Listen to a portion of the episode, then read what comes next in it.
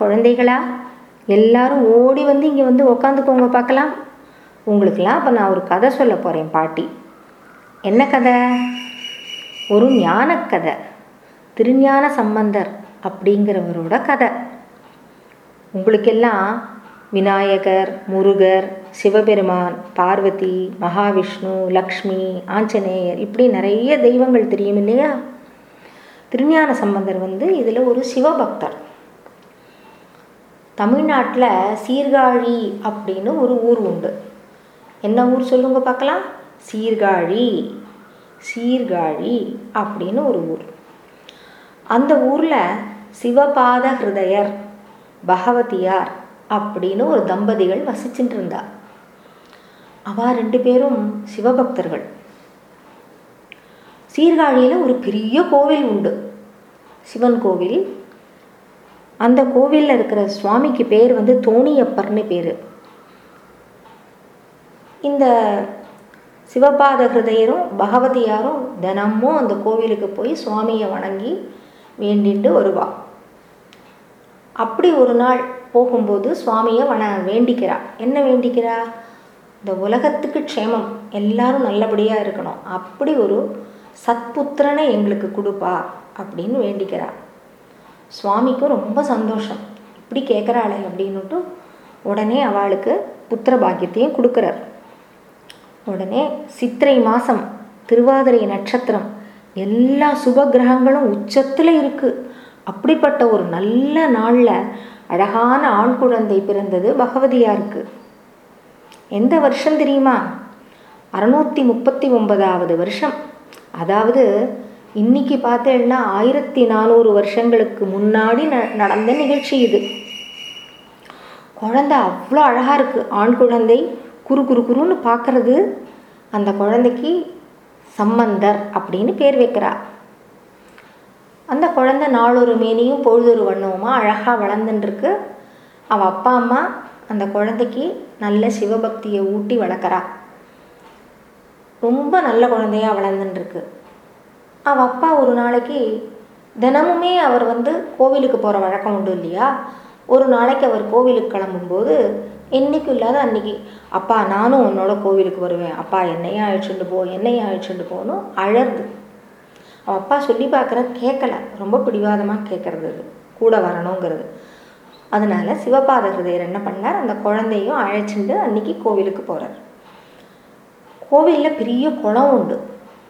அந்த குளத்தில் வந்து அந்த குளக்கரை கரையில் படிக்கட்டு இருக்கும் இல்லையா? அந்த படிக்கட்டில் அந்த குழந்தைய உட்கார வச்சுட்டு சுவாமியை பார்க்குறார். பகவானே நீ தான் இந்த குழந்தைய காப்பாற்றணும் அப்படின்னு சொல்லிட்டு அவர் குளத்துக்குள்ளே இறங்குறார். படிக்கட்டெலாம் இறங்கி தண்ணியில் இறங்கி அவர் வந்து நிறைய தியானம் பண்ணணும். அதனால் என்ன பண்ணுவார்? அந்த குளத்துக்குள்ளே மூழ்கி மூழ்கி எழுந்திருப்பார். மூழ்கி பல மந்திரங்களெல்லாம் ஜபம் பண்ணிட்டு எழுந்திருப்பார். அந்த மாதிரி நிறையா தடவை பண்ணுவார். குழந்தை வேடிக்கை பார்த்துட்டு இருக்கு படிக்கட்டில் உட்காந்து அப்பா குளத்து தண்ணியில் மூழ்கி மூழ்கி எழுந்துக்கிறத. ஒரு தடவை அவர் மூழ்கிட்டு ரொம்ப நாழி எடுத்து வெளியில் வரவே இல்லை. ரொம்ப நாழி அவர் வந்து தியானம் பண்ணிட்டு இருக்கார் மந்திரங்களை உச்சாடனம் பண்ணிட்டு இருக்கார். வரவே இல்லையா? குழந்தைக்கு பயம் வந்து கொடுத்தோம் என்னடா அது அப்பா இன்னும் வரலையே.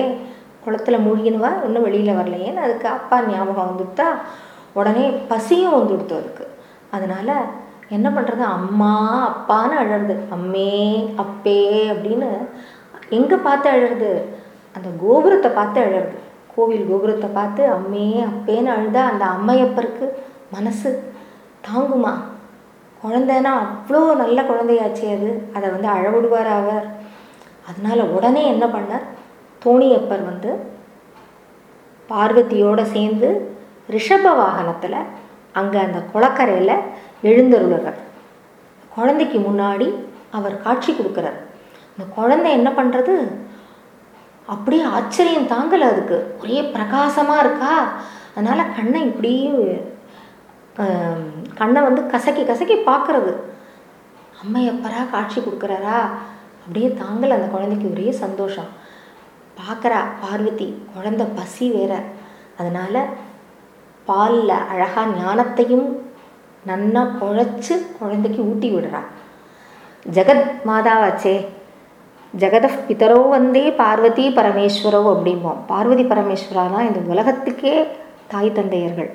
அப்படி இருக்கும்போது அந்த பார்வதி கையால் குழந்த ஞானப்பாலை உண்டது. எவ்வளோ பாக்கியம் பாருங்கோ அந்த குழந்தைக்கு.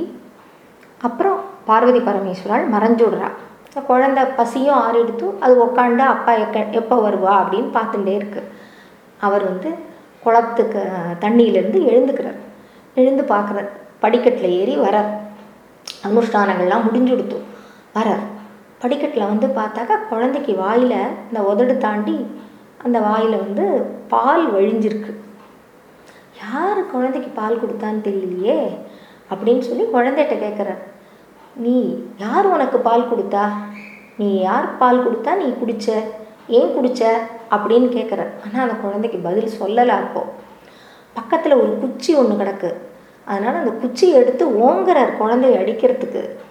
உடனே அந்த குழந்தை பாட ஆரம்பிச்சுடுத்து யார் எனக்கு பால் கொடுத்தா? அப்படிங்கிறதுக்கு ஒரு ஆன்சர் அது விடை மாதிரி அந்த பதிகம் அமைஞ்சிருக்கு. யார் அப்படிங்கிறத எப்படி சொல்கிறது அந்த குழந்தை பார்? மூணு வயசு குழந்தை அவ்வளோ அழகாக தாளம் போட்டுண்டு பன்முறையில் பாடுறது.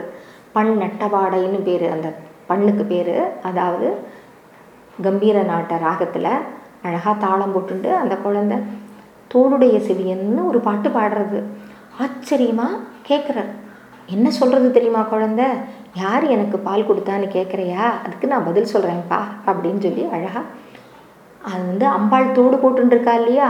அம்பாள் ஐயன் ரெண்டு பேரும் சேர்ந்து தானே வந்தா அம்மையப்பரா தானே வந்து காட்சி கொடுத்தா? அதை அது சொல்கிறது தோடு போட்டுண்ட அம்பாள். அப்புறம் தூ வெண் சூடி தூய்மையான வெள்ளையான நிறத்தில் இருக்கிற வெண்மை நிறத்தில் இருக்கிற அந்த சந்திரனை சூடின்றிருந்த சிவபெருமான். தோடு போட்டுண்ட பார்வதி சிவபெருமான் ரெண்டு பேரும் வந்து கொடுத்தா அப்படிங்கிறதுக்கு அந்த பாட்டில் அவ்வளோ அழகாக பிக்சரைசேஷன் மாதிரி.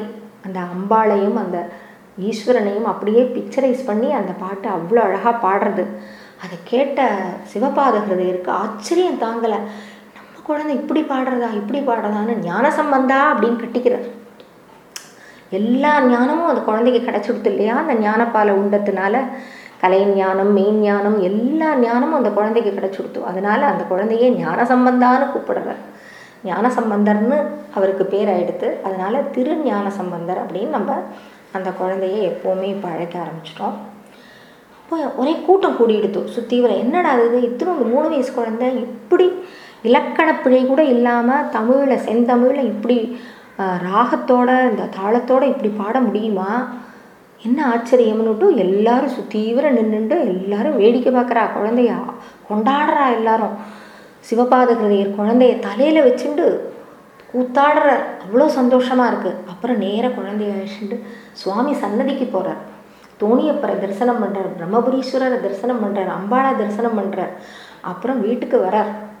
வீட்டுக்கு வந்தால் அதுக்குள்ள சிவபாத ஹிருதயருடைய மனைவிக்கு இந்த விஷயம் தெரிஞ்சு கொடுத்தோம் எல்லாரும் கிடுகிடுன்னு போய் அவன் அம்மா கிட்ட சொல்லிடுறான் அவன் குழந்தை இப்படிலாம் பாடுறதுமான்ட்டு அவன் அம்மாவுக்கு அவ்வளோ சந்தோஷம். அவள் அம்மா குழந்தைக்கு திருஷ்டி பட்டுருமே.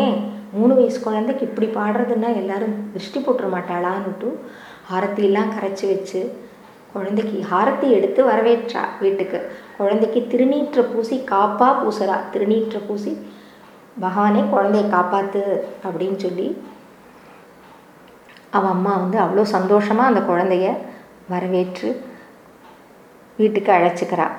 இப்படி வந்து இதே மாதிரி இந்த ஞானசம்பந்தருடைய சரித்திரத்தில் இது வந்து முதல்ல ஆரம்பம் இது. நிறையா அவருடைய சரித்திரத்தில் நிறையா விஷயங்கள் இருக்குது நிறையா அற்புதங்கள் நடத்தியிருக்கிறவர் நிறையா பதிகங்களை பாடியிருக்கார். அதெல்லாம் ஒன்று ஒன்றா கொஞ்சம் கொஞ்சமாக ஒரு ஒரு எபிசோடில் நான் சொல்கிறேன் இது ஃபஸ்ட்டு எபிசோடு இது. இதில் அவர் பாடின பாட்டை இப்போ நான் பாடிடுறேன்.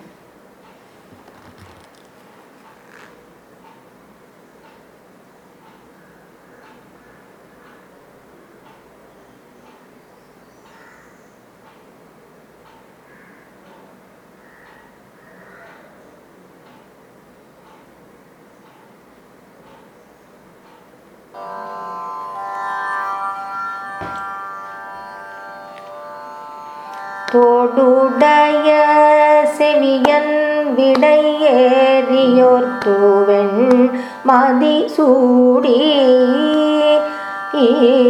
ஈதோடுடைய செவியன் விடையேறியோர் தூவெண் மதிசூடி காடுடைய சுட கவர்கள் காடுடைய சுடலை பொடி பூசியன் உள்ளம் கவர்கள் ஏடுடைய மலரான் முனை நாட்பணிந்தேத்த அருள் செய்த ஏ நாட்பணிந்தேத்த அருள் செய்த பீடுடைய பிரமாபுரமேவிய